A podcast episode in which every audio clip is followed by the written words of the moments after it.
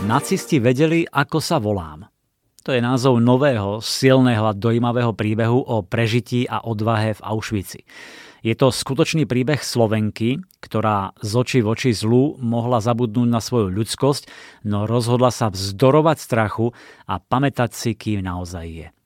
Na začiatku príbehu sa ocitáme v roku 1942, kedy 25-ročnú Magdu Hellingerovú, rodáčku z Michaloviec, s takmer tisíckou iných židovských žien zo Slovenska deportovali do koncentračného tábora Auschwitz-Birkenau.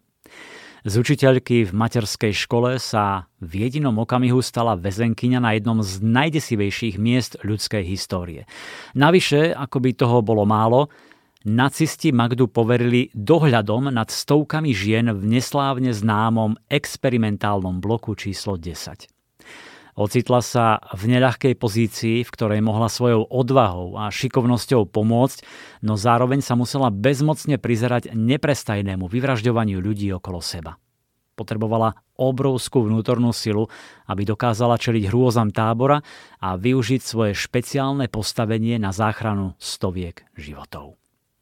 Nacisti vedeli, ako sa volám, sú šokujúce a provokujúce memoáre ženy, ktorá prežila holokaust, hrôzy koncentračného tábora a súčasne zachránila množstvo ľudských životov. A to vďaka drobným, každodenným, odvážnym krokom a láskavosti, ktorej mala v srdci na rozdávanie. Mne osobne sa páči, že ten príbeh nehrá na city, nie je lacno sentimentálny, ale ponúka autentické detaily a pohľad na každodenný život v pekle koncentračného tábora. Pod knihou sú podpísaní traja autory. Je to samotná Magda Hellingerová, potom jej dcéra Maja Lee, ktorá urobila obrovský výskum, aby mohla vyrozprávať príbeh svojej matky a celé to učesal a vytvoril z toho pútavý príbeh skúsený spisovateľ David Brewster. Ponúkam vám úryvok z knihy, ktorý načítala Zuzana Jurigová Kapráliková. Jedna z mojich prvých spomienok sa týka konfrontácie s mužom v uniforme. Patrí k tým spomienkam, o ktorých si nie som istá, či sú moje vlastné, pretože som mala len 3 roky. Možno si spomínam len na ten príbeh. Pamätám sa však na žiarivo červené šaty, ktorých som sa s tvrdohlavosťou trojročného dieťaťa odmietala vzdať pre akékoľvek iné oblečenie. Pričom som celý čas ignorovala rozruch, ktorý sa odohrával vo vedľajšom dome. To by bolo v poriadku. Nebyť toho, že miešať judaizmus s červenou farbou bolo v tom čase nebezpečné. Bol rok 1919. Dva roky potom, čo sa v Rusku dostali k moci revoluční bolševickí komunisti pod svojou červenou vlajkou. Novo vzniknuté demokratické Československo, ktoré sa zrodilo z povojnového rozpadu Rakúsko-Uhorska, bolo jednou zo spojeneckých krajín odhodlaných zvrhnúť bolševikov – s rastúcimi protikomunistickými náladami sa vo veľkej časti Európy začala honba na osoby podozrivé zo sympatizovania s komunistami. Rozvíjajúca sa konšpiračná teória obvinujúca Židov zo začatia ruskej revolúcie urobila z mnohých z nich vinníkov tohto zločinu. V našom rodnom meste Michalovciach na východnom konci Československa kolovali fámy, že Židia budú popravení ako komunisti. Delegácia Židov z Michaloviec sa obrátila na nášho suseda, významného občana pána Elefanta, s prozbou o bezpečnosť. Pán Elefant súhlasil s ich ukrývaním, no keď sa o jeho odpore dozvedeli vysokí českí úradníci, dostal príkaz, aby týchto Židov vydal. Keď odmietol, úradníci vtrhli do jeho domu, zhromaždili všetkých, ktorí sa tam skrývali, prikázali im výjsť von a postavili ich k stene, aby ich zastrelili.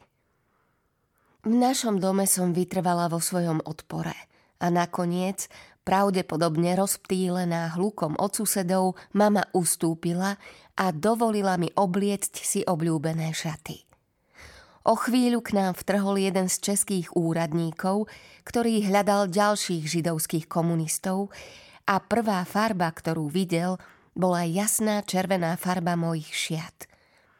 Tesne za ním nasledoval pán Elefant, ktorý pokračoval v prozbách o záchranu Židov. Upierala som oči na lesklé gombíky a ozdoby úradníkovej uniformy. Necítila som strach v miestnosti. Natiahla som obe ruky a on mi vyhovel tým, že ma zdvihol. Rozprávala som, pričom som sa hrala s jeho gombíkmi a hladkala ho po vážnej tvári. Pán Elefant a moja matka to s úžasom sledovali. Po chvíli ma úradník potľapkal po ruke, položil na zem, rozlúčil sa s pánom Elefantom, potom zvolal kolegov a odišiel. Je mi to veľmi ľúto, pán Elefant, plakala mama. Nechcela som, aby si obliekla červené šaty, ale musela ich mať. To je v poriadku, povedal pán Elefant. To dieťa rozptýlilo policajta a zachránilo životy týchto úbohých, vystrašených ľudí. Asi tri roky pred touto udalosťou, 19. augusta 1916, som prišla na svet ako druhé dieťa a jediná dcéra Ignáca a Berty Hellingerovcov. V mojich prvých spomienkach na mamu je šťastná mladá žena, ktorá si vždy pospevovala árie z opier, čo videla v Budapešti ako dieťa. Mali sme veľkú záhradu plnú ovocia a zeleniny. A mama v lete vstávala skoro, aby pozbierala zemiaky, kukuricu, paradajky, čokoľvek, čo práve rástlo. Lozila som po ovocných stromoch, aby som našla najlepšie ovocie. Niekedy som našla raňajky na jednom strome, obed na inom a večeru na ďalšom – Matka vždy varila alebo piekla vlastný chlieb a chalu, pletený chlieb na šabat. Vďaka záhrade sme mali vždy dostatok jedla a mama sa rýchlo podelila s každým susedom. Ak bol niekto v núdzi, nechala všetko tak, aby pomohla. Žili sme vo veľmi peknej štvrti s mnohými deťmi, židovskými aj nežidovskými a s množstvom rozvetvenej rodiny v okolí – Otec nežidovského dievčaťa, ktoré bývalo vedľa, urobil v plote bránku, aby sme s jeho dcérou a Martou mohli prebehovať medzi záhradami. So skupinou ďalších dievčat sme mali vždy nejakú aktivitu. Vymýšľali sme divadelné hry, spievali a tancovali, alebo hrali hry. Niekedy sa pridali aj chlapci. Škola ma bavila a celkom sa mi darilo – po obede som doučovala niektorých spolužiakov, z ktorých jeden bol syn starostu. Nebol veľmi usilovným žiakom, no stali sme sa dobrými priateľmi. A ja som ho prinútila, aby sa trochu lepšie sústredil.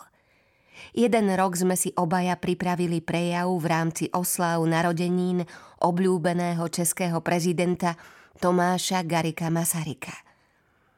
Na tejto udalosti sa zúčastnilo celé mesto – a starosta bol veľmi hrdý, že vidí svojho syna v tejto pozícii. Bol to plnohodnotný život so slobodou, ktorá sa spája s tým, že vyrastáte v bezpečnom a bohatom prostredí.